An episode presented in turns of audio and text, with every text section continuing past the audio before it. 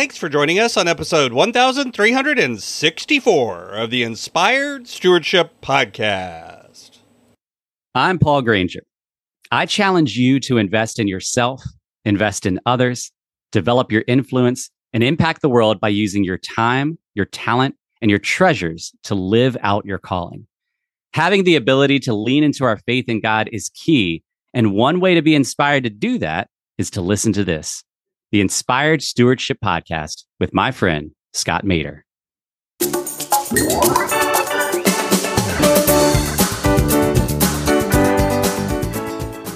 And there could be all this pressure. But the truth is, you look at the lives of the disciples, and actually, so many of the people we would call heroes of the faith, they had moments of like seeming like super Christians or super believers, but they had also many moments where they struggled, many moments where they missed the mark. Welcome and thank you for joining us on the Inspired Stewardship Podcast.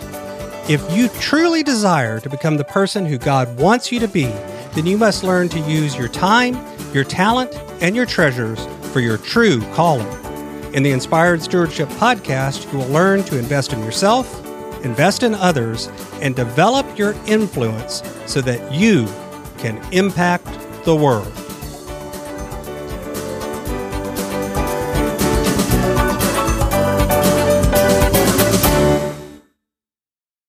In today's podcast episode, I interview Paul Granger. I ask Paul why he has a podcast and book focused on where you see God. I also ask Paul about how we can cultivate a practice of seeking God in simple ways. And Paul also shares with you why we shouldn't view our faith as either spiritual or worldly, but both. I've got a new book coming out called Inspired Living, assembling the puzzle of your call by mastering your time, your talent, and your treasures. You can find out more about it and sign up for getting more information over at inspiredstewardship.com. Inspired Living. That's inspiredstewardship.com. Inspired Living. Through serving in various forms of ministry for over two decades, Paul has realized the predominant theme has been cultivating authentic, accessible space to process God in life. He has spent the last two decades serving with various ministries and now serves full time alongside YWAM and other entities in loving his neighbors in authentic ways. He's a content creator, whether it's his podcast, Where Did You See God, his writings, or in videos. He loves spending time with his wife and kids, and they see their home, which God gave them in a rather crazy way, as an important piece of how they love their neighbors as a lifestyle. Paul enjoys sharing what it means to take crazy steps of faith how to persevere through hardship, and how to hold firm to the belief that God is God and God is good, no matter the circumstances. Welcome to the show, Paul. It's great to be here. I'm excited to have a conversation. Absolutely. I'm looking forward to it today. I mentioned a lot in the intro, but I always try to talk about intros as the Instagram version of our life, right? It's always right, just the right. highlights. it's, it's never the real story. Can you talk a little bit about your journey and why do you do a podcast called Where Do You See God? Where did that come from? What is it yeah. about? Yeah. I grew up always just knowing who God was, at least on some level. Grew up going to church from a baby, grew up going to church all my life. But it wasn't until middle and high school that I actually began to press into what does this actually mean for me? What does it mean for me to be a Christian? What does it mean to me to have a relationship with God? And that was one of the pivotal moments that shaped what the rest of my life would look like. Because we're we're told all the ways that life is supposed to look and how we're supposed to function, but I had this clear sense that I had an opportunity to live my life for God. I didn't know what that would mean yet, but I knew that opportunity was there and my invitation was to step towards that. And so I began stepping, right? I went to uh, a Christian university and thought I might be a pastor. And then I felt like God was inviting me instead to step into full time ministry. And all along the way, there became moment after moment that honed my understanding who God was, my understanding who I was, and what that meant for the next step forward. But one of the most important moments was I found myself in 2006 serving with this ministry called Urban Promise Wilmington. And so again, at this point, I've gone to a Christian university, gone to church all my life, done a lot of checkmark Christian things. but then I found myself in this meeting with the executive director. And he looked at us and he said, All right, I'm going to ask a question. We're all going to go around and everybody's going to share. Where did you see God today? And again, here I am, the guy who had checked all the boxes on the be a good Christian thing. And I could not think of an answer, could not think of a single answer. And so I tried to come up with something and he didn't fall for it. He pressed it a little deeper, but I remember leaving that feeling convicted. How can I say that I am living for God, seeking God, serving God, but not be able to recognize him in my day? That should be a softball question. And I didn't know what to do with it. And so it pushed in me this understanding that I was willing to be retroactive in terms of looking for God. But what could it look like to be proactive? Mm. What could it look like to go into the day expecting God to work, move, or speak, and to be attentive to it? And I would like to say I did that perfectly from then on. I didn't. but that realization. But, but then again, you decided you should tell the truth. right, right. And so what that did is it shaped how then I could go into any season of my life and grow in that ability to look for God. So fast forward all the way to 2018. I had been in the midst of three years of a really difficult, in ways toxic ministry environment. And then one year where God had kept me in that space, but taught me how to be content in all situations, free in that space, not ruled by fear. And that final year ended with me being my job being taken from me without any real explanation given. But God met me in that space and gave me this tremendous peace that he was about to do abundantly more than I could ask or imagine. And so in this space, I felt like God was inviting me to embrace unemployment. I felt like he was inviting me to not operate out of fear, but I also felt like he was inviting me to public transparency. Now, this was particularly difficult, one, because I'm not one who necessarily wants to put all my business out there. Two, if you do anything with Enneagram, I'm an Enneagram nine, so I don't want to cause conflict, which then leads to three, this ministry that I was in that had wounded me was filled with people who were also sitting next to me in church, mm. who are also living in the same community, who were also longtime friends. So it was very difficult to know how do I process this thing with people who are connected with the people wounding me who may not believe my story because they're closer to the other person. Mm. Right. And so when God said, I want to invite you to public transparency, I didn't know what that would look like and wouldn't have chosen it, but I was confident in God's invitation enough that I stepped in. And it's when I stepped in that I felt like I was saying to do a podcast, which I also didn't want to do. I didn't listen to podcasts. I didn't have time to do one because I had young kids. Like, what in the world, God? What is this? But the, the sense was so clear that I was like, all right, I, I guess I'll step into this. And the deeper sense was not to make a podcast, but more to make an authentic, accessible space to process God, to process life. And as soon as I was willing to step into that, it became very clear that the core theme was going to go back to that moment in 2006. This idea of how do we look for God? Where did you see God? How can we be more attentive to God in the midst of not just everyday life, but in the midst of hardship, in the midst of struggle, in the midst of loss? And so that was almost five years ago. And I've had the privilege of being a part of so many amazing stories, so many amazing conversations, so many amazing, just deep processing moments where the goal wasn't to find the answer, but was instead to learn together more what it meant to look for God in the midst. Mm-hmm. So it, a couple of things that you mentioned, I want to dive into and unpack a little bit more. One, one was you mentioned you felt like you were being called as a pastor, and then you said, "No, I realized I was being called to full time ministry." Mm-hmm. So, first off, for clarity for folks, because yeah. a lot of folks heard that and went, "Wait, isn't that the same thing? isn't that the same thing?" Yeah, yeah. What What did you discern that was different in that yeah. call? When I was in high school, I had very few uh, un- I had a limited understanding of what ministry could look like. In fact, it, it was boiled down to two things. Either one, you're a pastor of a church, right? So you're in front of the pulpit, you're running the church, you're doing all the sermons, or you're a missionary overseas.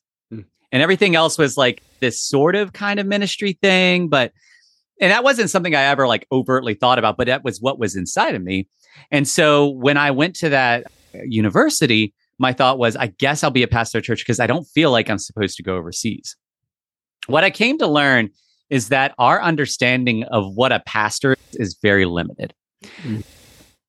Pastoring can take a lot of different forms. In fact, what's funny is I have I've still don't run a church.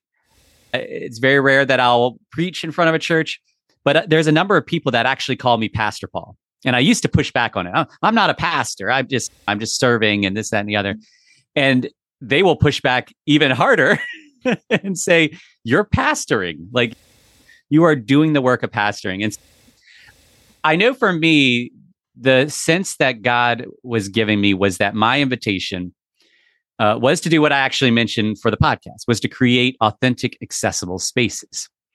But that would take a number of different forms. It would take the form of a podcast. It would take the form of things that I've written, but it would also take the form of sitting on the porch and having a conversation with a neighbor or having a, a long game discipleship interaction with a young adult or any number of other things because pastoring for me if you go to the APEST gifts that are in scripture the apostle prophet evangelist shepherd teacher we tend to think of pastors in terms of that teaching gift, right? Right, because that's what we think of.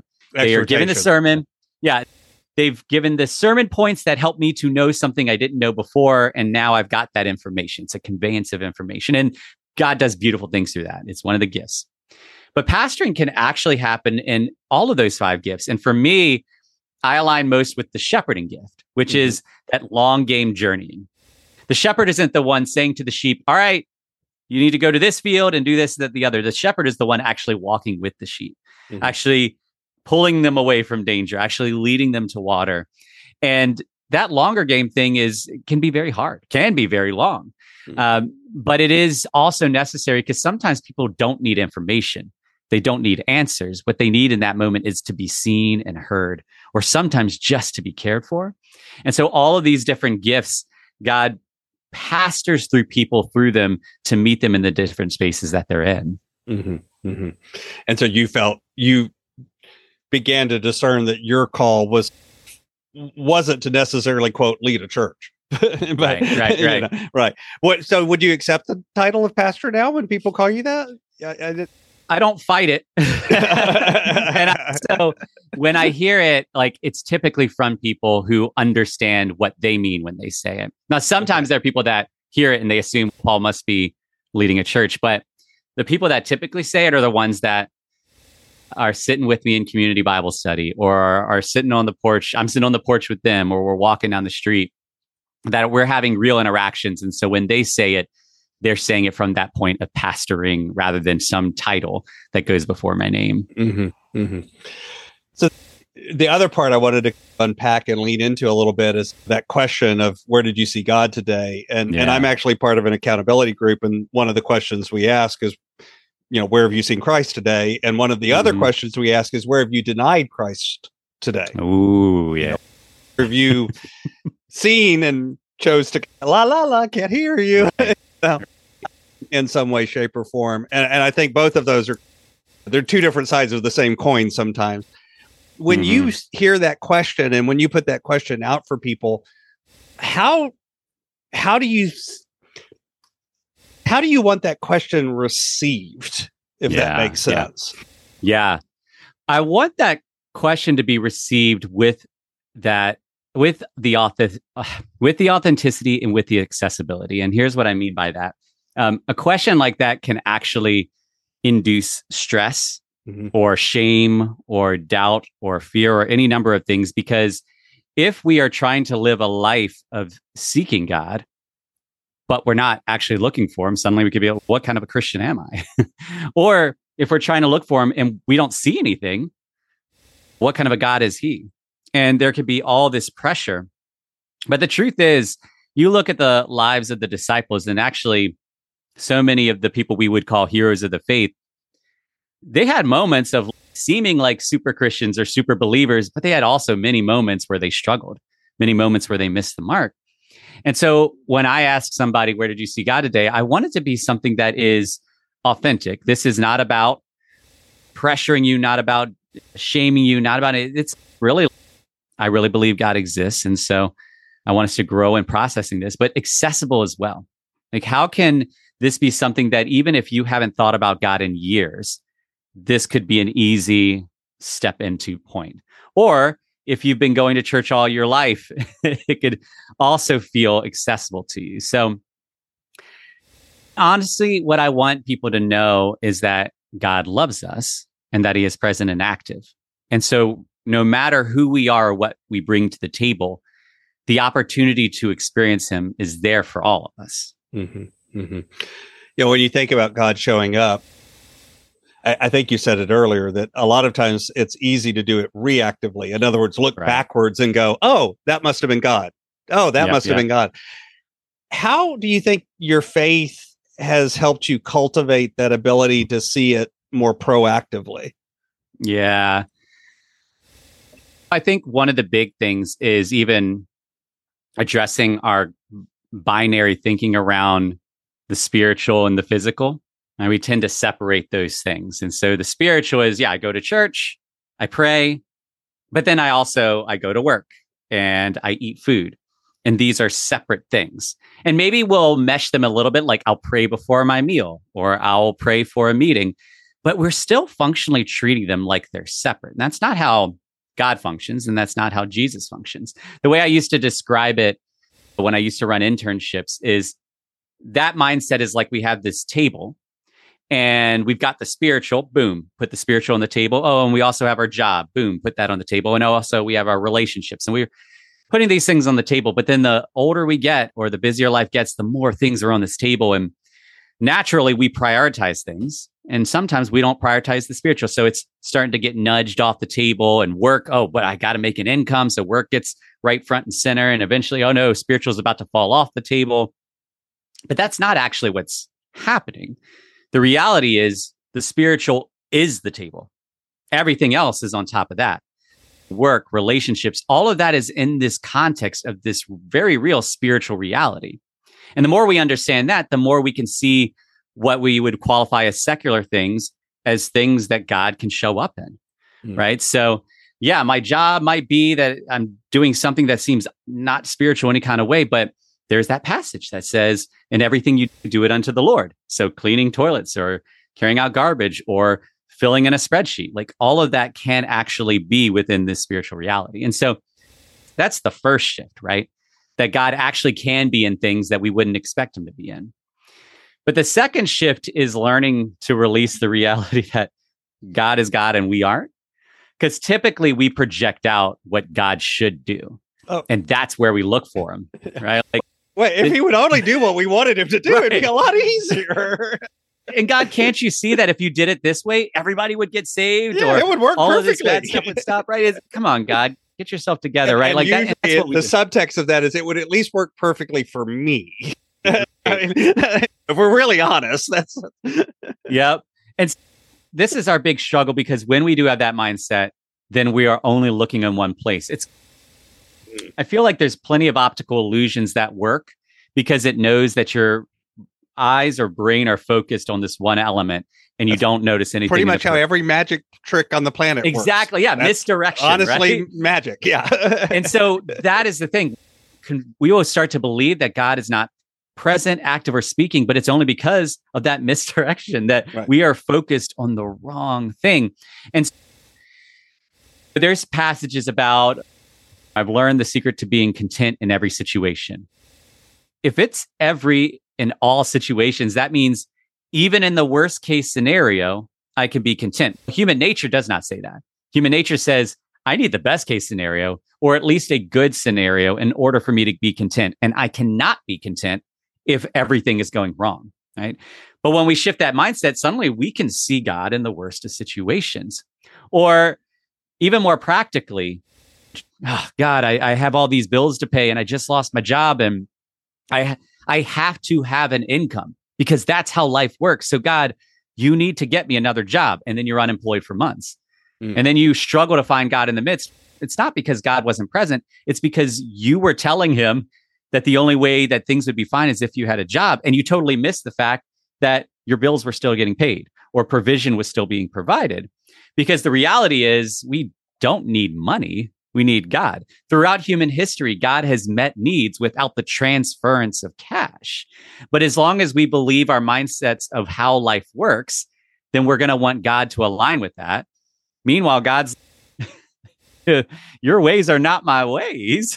so, mm-hmm. so stop trying to peg me into that because I'm actually trying to do abundantly more than anything you could ask or mm. imagine. Your your neighbors keep showing up with food, and you keep missing the fact that you know, right, right, yeah, that you're still being you're you're still eating. Mm-hmm. Yeah, yeah, and yet, wait a minute, hmm. That that could be a God thing, maybe, right?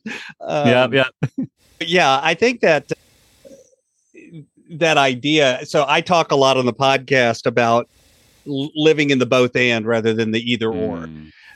That that I think a lot of times as human beings, especially in the Western culture, but this is pretty much a human thing. We tend to like to put things in boxes and categories. You know, it's either this yeah. or that. it's that or it's that. But yeah, box. yeah. Where I think a lot of times, if you lean into the theology of the Bible and what God seems to be trying to tell us is, why are you putting things in boxes? Why are you doing it? Mm it's both of those things. Those are both mm-hmm. true. Yeah. it's the weak are strong. Yeah. Even though yeah. to us that's a contradiction. That kind of moment. Just and just a reminder that the passage about contentment is being written from prison. you know, so, you know yeah. probably at a point when it wasn't at the it wasn't at the peak of his journey. Right. yeah. How do you think we can begin yeah, let's get more quote practical. I hate that yeah, word, but or more tippy. when, when somebody's hearing this and is going, "Wait a minute, this is hard. I've got yeah. a lot of stuff going on." Uh, let's face it, they could be sitting yeah. there in that unemployment situation right now, going, "No, I mm-hmm. am praying to God for a job. That's what I feel like I need." Mm-hmm. How do we begin to cultivate that practice of, of seeking God and seeing God in those simple moments. Yeah. Yeah. I think one thing is we need to find a way to get prescriptive without getting prescriptive. So, like on a level, it's helpful to have some tips and tricks. But I think what we want is to be told exactly what to do. And mm-hmm. typically, the things that we're looking for might actually miss the mark. We'll feel this pressure about how it is we're supposed to pray, or how it is we're supposed to read the Bible, or how it is we're supposed to do that. And if we're not matching that, then I can't experience God. Sometimes we're in situations in life where we just have very little capacity, whether it's time or energy or desire. And the way that we used to seek God in the past may not actually be able to work. Or there are people in the world right now that are working pretty much seven days a week, 12 hours a day just to get food on the table for their kids. They legitimately don't have the capacity that someone else might have to sit in the quiet for 30 minutes and you know sit mm-hmm. with God. I think we need to release some of the prescriptive assumptions we have about what we are or aren't supposed to do. The what we're invited to do in scripture is seek first the kingdom of God and his righteousness, right? And then all these things will follow. The job, the income, all this kind of stuff, all the things that we would normally be seeking. The invitation is to say, what could it look like to first seek God. And if we ask that question of ourselves and our current capacity, we could actually find the prescriptive piece. In my current situation where I have uh, limited time and young, loud kids and this, that, and the other, what could it look like to seek God? If I've got kids running around, maybe it isn't quiet time, but it could be uh, focus time of like, all right, I'm going to just read this verse and then marinate in it in my mind, right? It's not about what you should do practically as much as it is how is what you are doing seeking God first, hmm. right? Mm. And then I think the other practical piece, which isn't really practical, it's internal, but it's still a step we have to take, is constantly coming back to the table of what are the things that I'm holding on to that I might need to release, right? And so you and I have already touched on this a little bit, but a big part of that is expectations around what God should do or how he should do it or the timing in which he should do it. Mm-hmm. And the hard part in all this is that it looks different in different situations. Right? So here's what's really funny. I said earlier that we don't need money, we need God. That's actually a line I've been thinking about a lot because I'm currently working on a book that is about how we don't trust God as provider, even though we might say it on Sunday. It doesn't mm-hmm. show up in the rest of our lives. And why is that? And what can we do about that? And what's really funny about all this is you and I have already touched on the idea that the spiritual and practical, we can separate those things, but those things also still exist. So Jesus knew that he did not need money, he needed his father. He could have led his whole ministry without ever needing a single coin because we already know he can make water turn into wine. He can make uh, a meal for 5,000 plus people come from one kid's meal. Like he could do these things. He does not actually need, need money. And yet, we hear twice in scripture that he had a money bag. mm-hmm. We hear that there were actually people financially contributing. He had financial supporters for his ministry. So, why in the world does he have a money bag? And why in the world does he have financial supporters if he doesn't actually need money? Part of it is because he was making the choice to function in this construct. And you noted it earlier, and there's another verse that captures it well about being in and not of the world. Mm-hmm. Jesus basically pointing out this fact that we are physically in this space, functioning with physical people, but we are not ruled by the same set of rules. We're not of this world. And so, even though everyone around you might think that you need money to survive, you know that you need God. So, you can use money without knowing that you actually need it. And so when I say all this, I say this as someone who, as I noted, almost five years ago lost his job and then God invited me into a season of unemployment.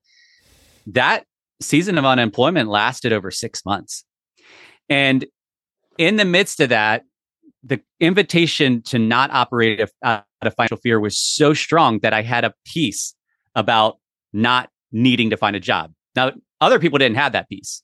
Other people were telling me, Paul, you need to get a job as soon as possible because I had mortgages to pay, I had bills to pay, I had a wife, I had two kids, and my wife was pregnant with our third child. so we would have a, a birth coming up. Like, I have to get a job.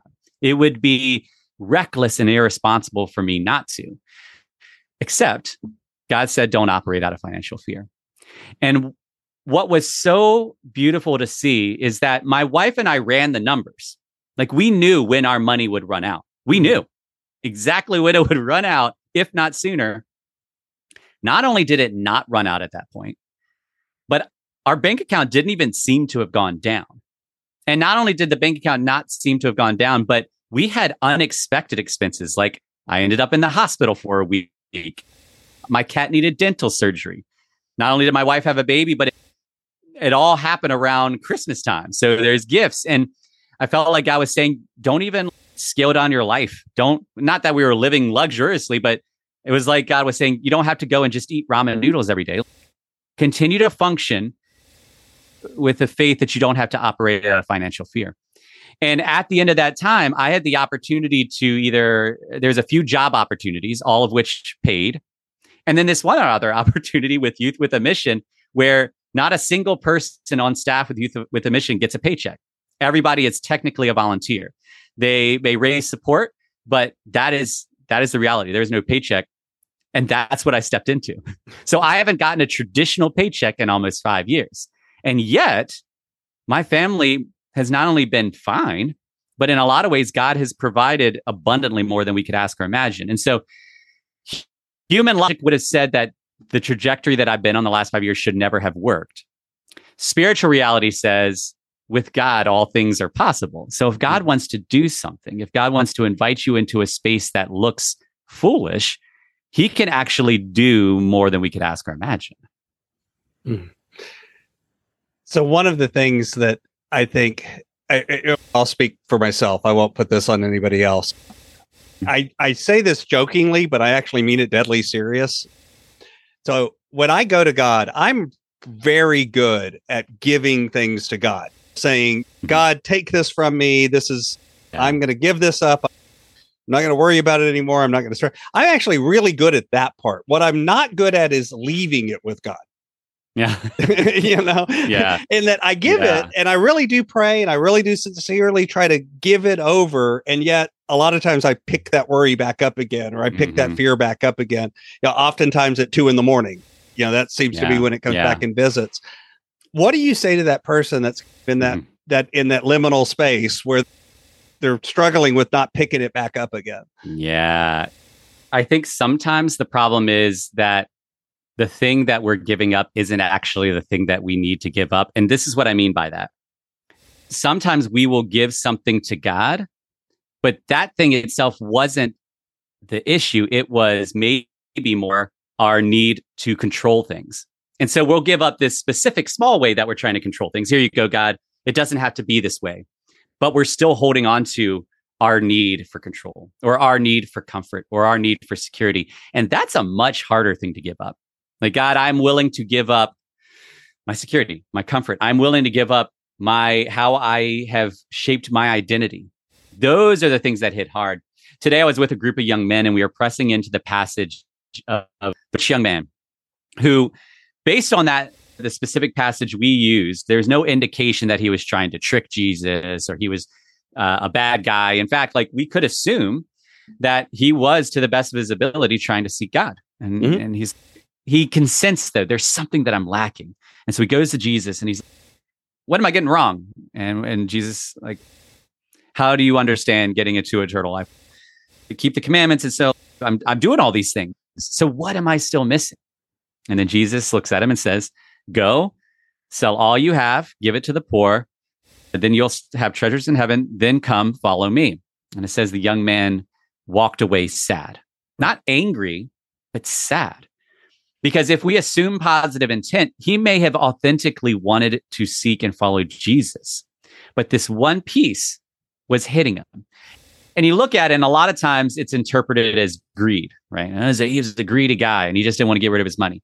Maybe, but it doesn't say that. It could be that he was very generous. Maybe he had attained his wealth in a moral way, and maybe he was given 50, 60, 70% of it away, right? What happens to his identity if he's no longer the generous man? What happens to his identity if he becomes the type of person that he has been serving and he now he feels less than? What happens if, right, there are all these things that actually were more of what he was going to have to give away than just his functional money? Because the truth is, he could get money back. Jesus was actually asking for more than just cash in that moment. And I think the the young man realized that. And so I think for us, like when we are trying to give something to God, I think we have to be willing to humbly ask, instead of what we think we should give to God, is there something you are asking me to release? Mm. and be humble and willing enough to listen for that and respond because sometimes it is part of our safety mechanisms to assume right? And we see it all the time. I see it with my kids. They'll do the bare minimum sometimes to try to get away with the thing and i'm like no that's not actually what i need you to do. We do that with god but fortunately god is patient and loving with us. He knows this about us. He's a good father so he knows when his kids are trying to find the loopholes whether they realize it or not and he continues to walk with us. He continues to encourage us. He continues to love us One thing that's always struck me about the the passage of the rich young man or rich young ruler or whichever version you want to hear, is yeah It, it says he walks away sad, but it also doesn't explicitly say that he didn't do what Jesus told him to do. exactly yes It also doesn't say he did. It leaves that yeah ambiguous. I, yeah I've always wondered, wait, did he follow through? You know, because Yeah. again, just because he's sad in the moment yep doesn't mean he followed through or didn't follow through. I, it's ambiguous. It's not clear, Yeah. at least not to me. So what what do you think? Do you think he followed through? i i love that we don't know right because what that does because of the vagueness in that passage it can meet a lot of us where we are Mm. but i was we were processing that same reality that we are not told that he didn't do it and as the young man and i are talking we came up to the passage about abraham and isaac and one of the young men was really wrestling with it because god gave abraham what seems like a cruel and impossible call this son that i gave you that I know that you love deeply, go and sacrifice him. And many of us around the room are like, I don't know if I could have done that. Like, Mm-mm. we would have been like the rich young man and walk away sad because we loved that child. But Abraham was able to do it. And one of the things that uh, I was able to share with him is it's easy for us to take that passage just in and of itself and look at Abraham as an unattainable model, right? Abraham was able to make this hard choice, but I never could. Well, you know who else couldn't do that? Abraham initially, because that wasn't the first time God had given him an invitation. When God gave him a promise that he would have a child early on, the time it was just taking too long. And so they took matters into their own hands and they created Ishmael, right? And so it's like, I, he was able to experience the ramifications of him not fully trusting God, him doing things in his own way, him pursuing what he thought needed to happen. He was able to experience the ramifications of that so that when God gave this invitation about Isaac, he remembered how he could respond and he recognized the opportunity to respond differently out of mm-hmm. obedience. He also had developed such a deep faith in who God was that in Hebrews 11, it says that basically Abraham was so confident in God that he knew that God could find a way, provide another sacrifice or raise Isaac from the dead. Like he didn't know what God would do, but he knew God could. This rich young man in this moment did not know Jesus deeply enough to know what Jesus could do because the truth is, Jesus could have pulled a similar thing with him as God pulled with Isaac. Mm. As soon as the rich young man said, You know what? I want to follow you, Jesus. So this is hard, but I'm giving away all my money. And Jesus could have said, All right, stop. You don't have to give away your money. He could have done that. He right. could have. And so, yeah, I love that we don't know because we could see ourselves in the midst and then ask the questions that we need to ask for where we are. Mm. And so I've got a few questions that I like to ask everybody that I, interview. But before I ask those, is there anything about you know this journey that you're on, the podcast that you put out, or the work that you do that you'd like to share with the listener? Yeah. So again, the, the thing that God has placed in me, the thing that God drives me to create are these authentic, accessible spaces. And what what I want people to understand when they hear stories about Abraham and Isaac or this rich young man, or even like you and I were saying, these moments where it's hard for us to actually give things up for God to God or to trust Him. We could see ourselves as being in such a low place that we don't know how we can ever get to where we think we're supposed to be. Where we're supposed to be is seeking God. And which means you can seek God whether you feel close to him or far, right? Seeking God isn't determined by the distance from the thing, it's determined by your orientation. Mm.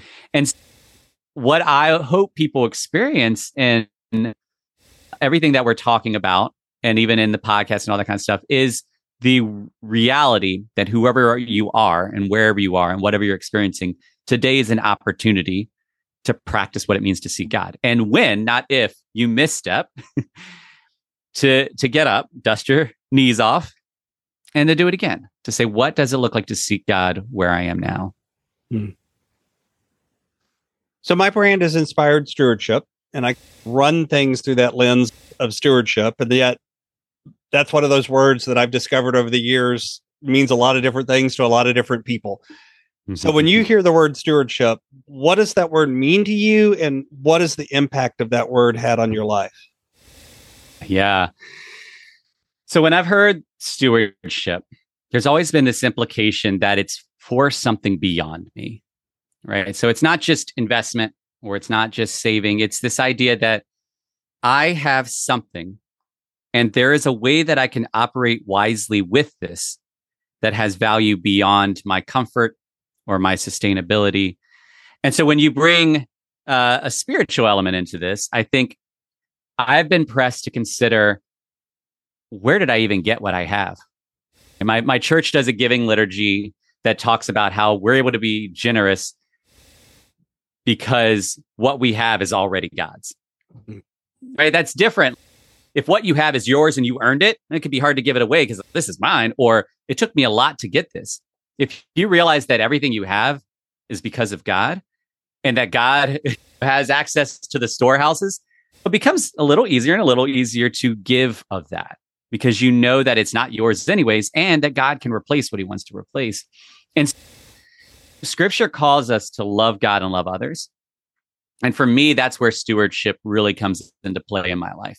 Is how is the way that I'm operating with the resources I have, whether it's time, talent, or treasure, how is that how am I utilizing that as a way to love God and love others? How am I showing God love by how I'm understanding and engaging with the stuff? And how am I showing love to others in a way that shows that they are more valuable than my stuff?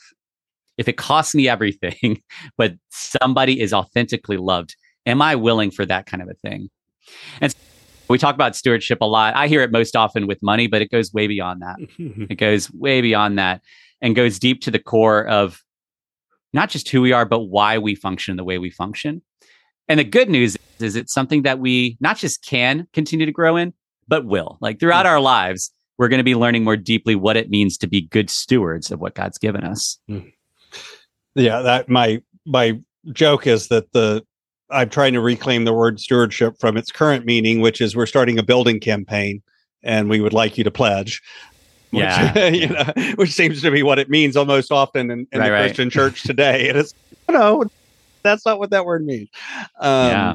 But so this is my favorite question, and I, I truly love to ask this of each and every guest. Paul, if let's say I invented this magic machine and I could pluck you from where you are today and transport you into the future, mm. 150, maybe 250 years and through the power of this machine, you were able to look back and see your entire life, see all of the the connections, all of the ripples, all of the impacts you've left behind. What impact do you hope you've left behind in the world? Yeah. Yeah. One of the I, I say hard. It fortunately wasn't hard, but one of the challenging elements of the past 5 years is on multiple occasions I feel like God has given the, me this very clear sense of what he's inviting me to.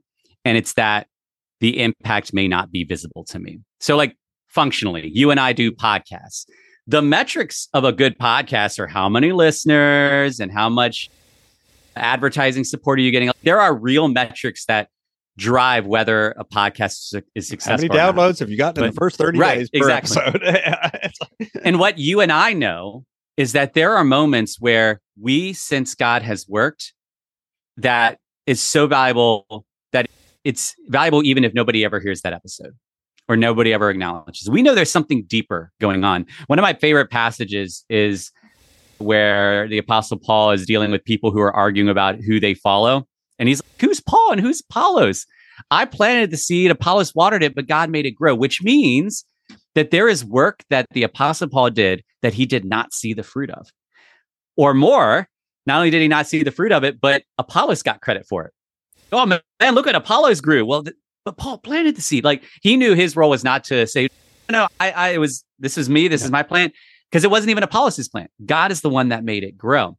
And so, what I would love to see is not that my name would be attached to any of the things, not that 100 years from now they're still talking about the Where to See God podcast or any of the books that I've written or any of these kind of things. I don't care if my name disappears, but I would be so encouraged if I knew that steps of obedience that I'm taking now were not just my good ideas or were not just uh, a futile attempt, but actually were seeds that God was the one that gave me the seed. He put it in my hand and I all I did was drop it in the dirt, right?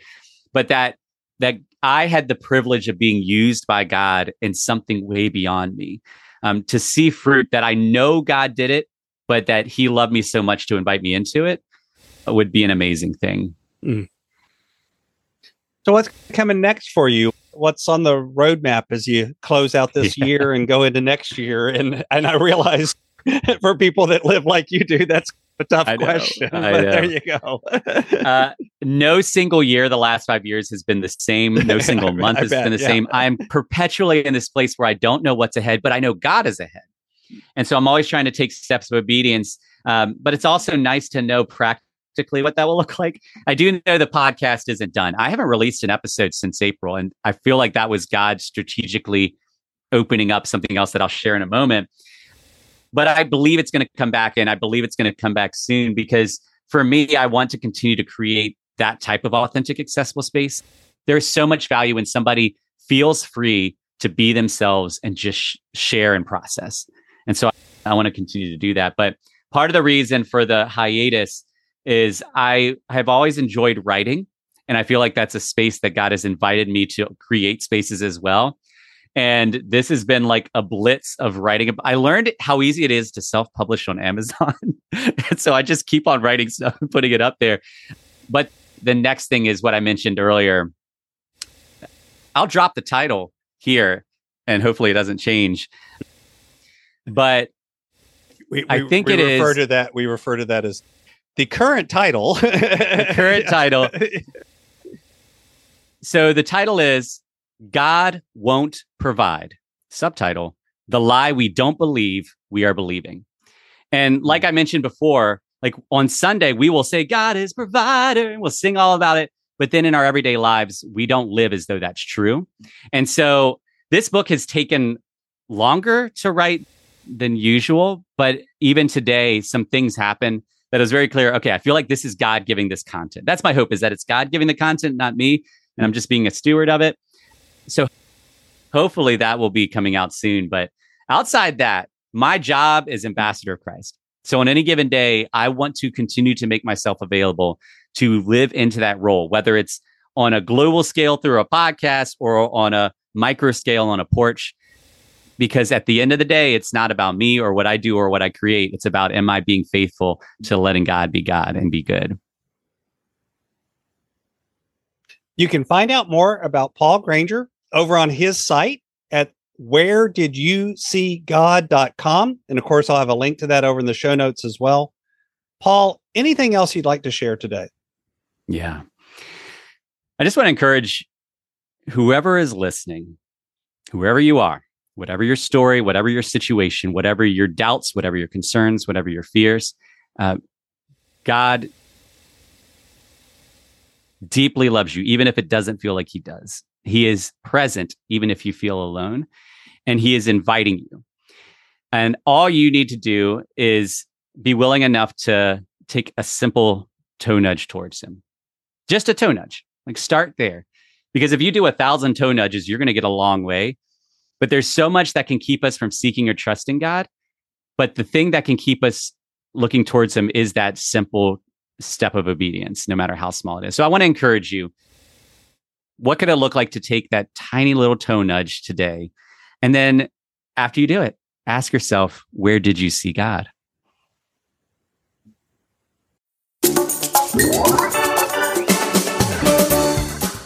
Thanks so much for listening to the Inspired Stewardship Podcast.